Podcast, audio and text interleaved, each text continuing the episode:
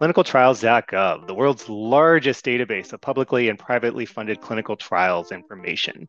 Millions of people visit the site every month to learn about what's going on in the world of clinical trials. But what do you, as a researcher or as a NIH recipient organization, need to know about reporting your information, your trial results to clinicaltrials.gov? My name is David Kosub, and this is NIH's All About Grants.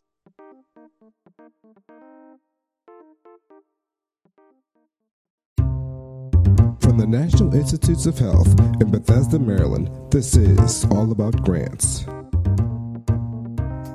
I'm glad to say that we have with us Dr. Anna Fine. She is the acting director of clinicaltrials.gov, which is housed within the National Library of Medicine. And I welcome you to the show, Anna. Thank you. Thanks for having me. Happy to be here. Great, great. Well, let's just jump right in with the easy one. What is clinicaltrials.gov and what is someone going to find there? Oh, Great question. Thanks for asking. So, clinicaltrials.gov is a database and a website, and it contains research studies conducted around the world. We currently have over 460,000 studies listed with us, and you have easy access to search for the clinical trial information. As you mentioned, this is provided by the National Library of Medicine at the NIH. So, seeing that we're a library, we are a shelf where these studies can reside free of charge. We're not the authors of the study, so having uh, one listed on a government site does not actually mean that it's evaluated or endorsed by the federal government. Um, but it is available for millions of users, including patients and advocates and researchers and health professionals who search it daily. And and folks who are uh, clinical trials aficionados are well aware of the fact that NIH has a policy about reporting clinical trials information. But before we kind of jump into some of that, you know, I, it's important to explain why we like to ensure this information is reported to clinicaltrials.gov. Can you kind of talk more about that? Yes, this is my favorite question because we're passionate about transparency. Registering clinical trials when they begin, providing timely updates, submitting summary results, and making the information publicly available fulfills a number of purposes and it benefits a variety of people for those who take part in the trials, they're making the information available um, that fulfills an ethical obligation to those participants that are contributing to science and the body of information. Volunteers want their participation to help advance medicine. And those who are seeking to conduct trials, it informs their research. What's been done? What other questions remain? How can I do a study better from what might have already been done? Subsequently informs decisions where to invest and assists with good stewardship of limited research resources. And then not all studies and results information are published in literature, and literature can also have limitations. So a trial database provides the space as well as a consistent structure. We've had um, studies that have been published, and they would be able to point right back to clinicaltrials.gov from there where you can find more information that didn't quite make it into the limited space of a journal article. Prospective registration also supports the ability to understand if the study fulfilled what you set out to do. So it really promotes research integrity. And having a reliable source where patients and organizations can seek trials, it supports enrollment. Registering with us can help these patients find the trials and perhaps help your enrollment. So clinicaltrials.gov makes the information about research available to the public in a very centralized place that's free of charge provided by our library. So actually jumping off that, the and making the information publicly available to anyone who's kind of looking at it, um, you know, what kind of information was is actually in there that's part of NIH that's required as part of NIH funded studies? Yes, absolutely. So I did say that you do need to register these studies when they first occur, because that's the whole prospective, making sure that it fulfilled the question that you set out. You can't change your study along the way as you find that you're learning um, a better way that you could be responding to it. So sponsors and investigators need to provide structured summary of the study protocol, why they're studying, uh, what they're studying, um, what are they studying, who's conducting them so people can find you if they have questions about your study or patients might know who to reach out to, the status, who's eligible to participate, a little more about the demographics.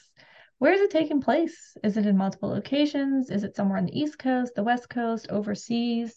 Um, and then, of course, as I mentioned, the summaries are really important because it helps people find and learn about what's ongoing or what might be completed.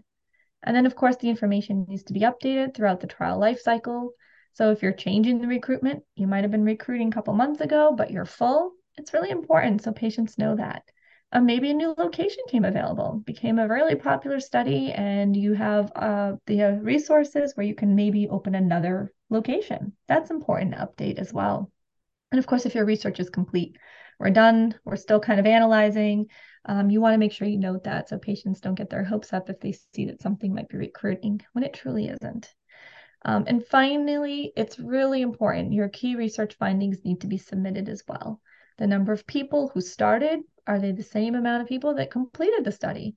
What was the demographics? Are they people like me? Are they people like you? Can I identify with the people that participated in this? Do they have similar characteristics that I have? Um, so that's part of their baseline measures. And then the outcomes, we do collect statistical analyses. Uh, and of course, if there's any serious or adverse events that occurred, that's important to include as well. Definitely sounds like a, a lot of information out there that um, I guess our researchers or our recipients are having to input in there. I mean, can you can you talk more about like what exactly the the researchers must be doing to, especially as it relates to giving all this information? Absolutely, yes. Um, if you are under the NIH policy, uh, the dissemination policy for NIH-funded clinical trial information. If you received any money from NIH, you are required to register, not just because it's such a great thing, as I discussed earlier, but because it's also a requirement for, as part of the condition of funding. And in doing that, um, if you started your study on or after 2017, uh, the investigators are expected to register the trials within 21 days after first enrolling your first participant. And you can't just register and forget it. As I mentioned, the trial does need to be updated at least once per year at minimum.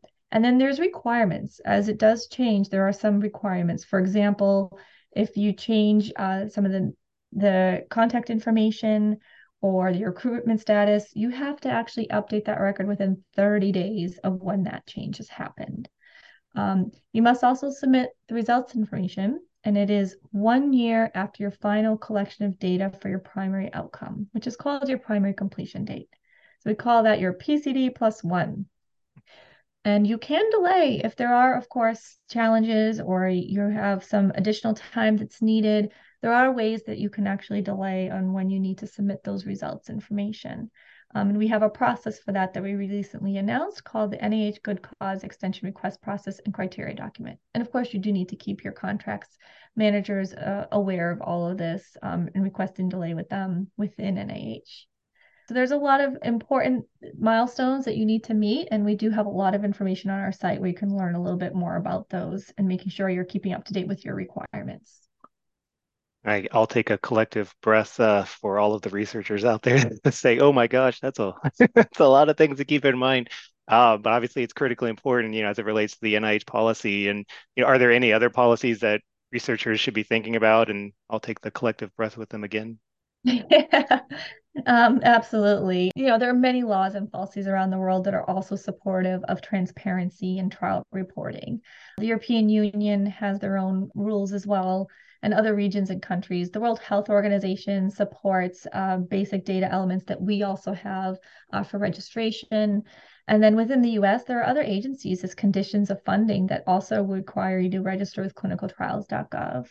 Um, as I summarize some of those basic requirements, they may d- differ in details from you know country to country or policy to policy, but the gist of it's the same. There is one key detail that I do want to actually point out. Um, the International Committee of Medical Journal Editors, if you'd like to publish, they do require registration of clinical trials before enrollment. The slight difference is that they require it before the first participant is to be considered uh, enrolled, um, whereas in the US laws, it's within 21 days of first enrollment of um, a participant.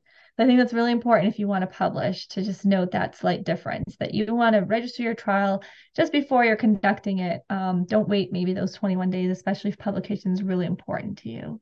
And then, of course, federal law beyond just NIH, uh, the dissemination policy, it's implementing regulations. And so there's really important, you need to submit results for certain clinical trials of FDA regulated drugs, biologics, and device products. All right. Well, uh, we're breathing again. Um, but uh, so we've gone through like the information. We've talked a little bit about the policy, what people should be thinking about. You know, nuts and bolts type question. Um, what actually is the process of you know reporting into clinicaltrials.gov? Yeah, we understand investigators are really busy and don't have a lot of time.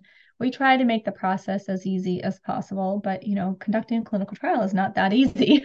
so it does take work, you know, preparing data tables, figures.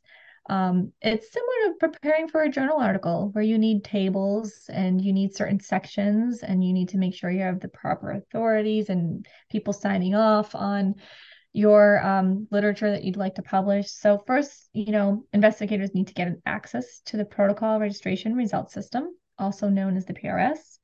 So the PRS is that web-based data entry submission portal that we have for clinicaltrials.gov. It's just the ones where you as the researcher or the investigator, that's how you're inputting your information that eventually shows up on our public website, which is called clinicaltrials.gov. Um, organizations that conduct clinical trials, such as academic medical centers, they generally administer and provide their investigators with access to a PRS account. So you might have one administrator um, at your university uh, academic center uh, that has the ability to provide accounts for each of the investigators there and helps manage those.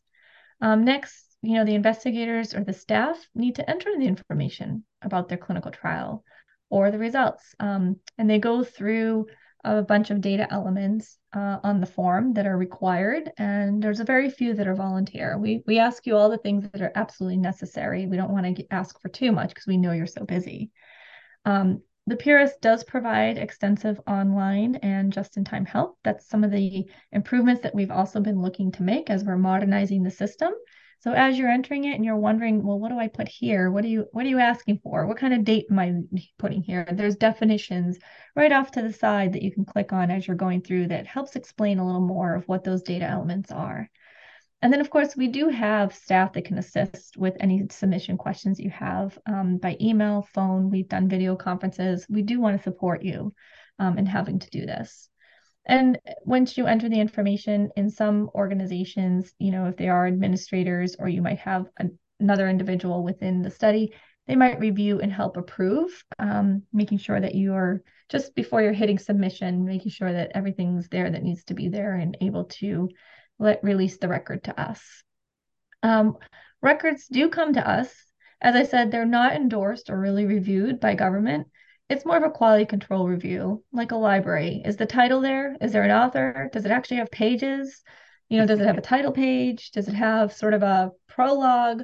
Those are some of the basic things that we're looking for. You know, is it in English? Um, so we're just looking for apparent errors or deficiencies or inconsistencies, just to make sure that you're putting the right information in the right sections and that it's being consistent. You know, if you said you're studying, you know, 100 patients, did you only account for maybe 40 in your adverse events or whatever section that it might be relevant? Um, we just review consistency. Um, and so then that information uh, for the registration side takes a few days before it becomes on our site. For the results information, as you know, it's a little more complicated as you're pulling together and summarizing all your data. Um, so that takes generally up to about a month before it'd be available on our site reminds me that I need to get my uh, library books checked back in. Uh, all those titles checked out. Um, well, thank you very much, Anna. This has been great. Um, uh, before we leave, are there any other final thoughts you might want to leave with our audience about, you know, about clinicaltrials.gov reporting and, and, and all that? No, I think I just want to remind listeners that we're here to support you we're here. We know it's not easy. Um, we know the work you do, the good work that you're doing. We want to support you to the best that we can. So if you have questions or problems, you can reach us, email us at register at clinicaltrials.gov. Um, also, just keep in mind that ensuring transparency and accountability is really good stewardship of NIH funds, and it's a shared commitment between NIH and investigators. We are your partner in achieving these important goals. So you can learn more about any updates that we have. We have a hot off the press um, e-newsletter, and there's a wealth of information on our site to help you with learning a little more about what your commitments are. So thank you for letting me share that information. Absolutely. Thank you very much, Anna. This has been a, great opportunity to uh, learn more about the reporting requirements for clinicaltrials.gov and what our researchers should be thinking about. I encourage everyone to go check out the resources that she mentioned, the, the Hot Off the PRS, Hot Off the Press uh, newsletter. It's, I love that title. And ask them questions if you experience any any issues or have any comments or questions. They, they want to hear from you. This has been David Kosub with NIH's All About Grants. Thank you.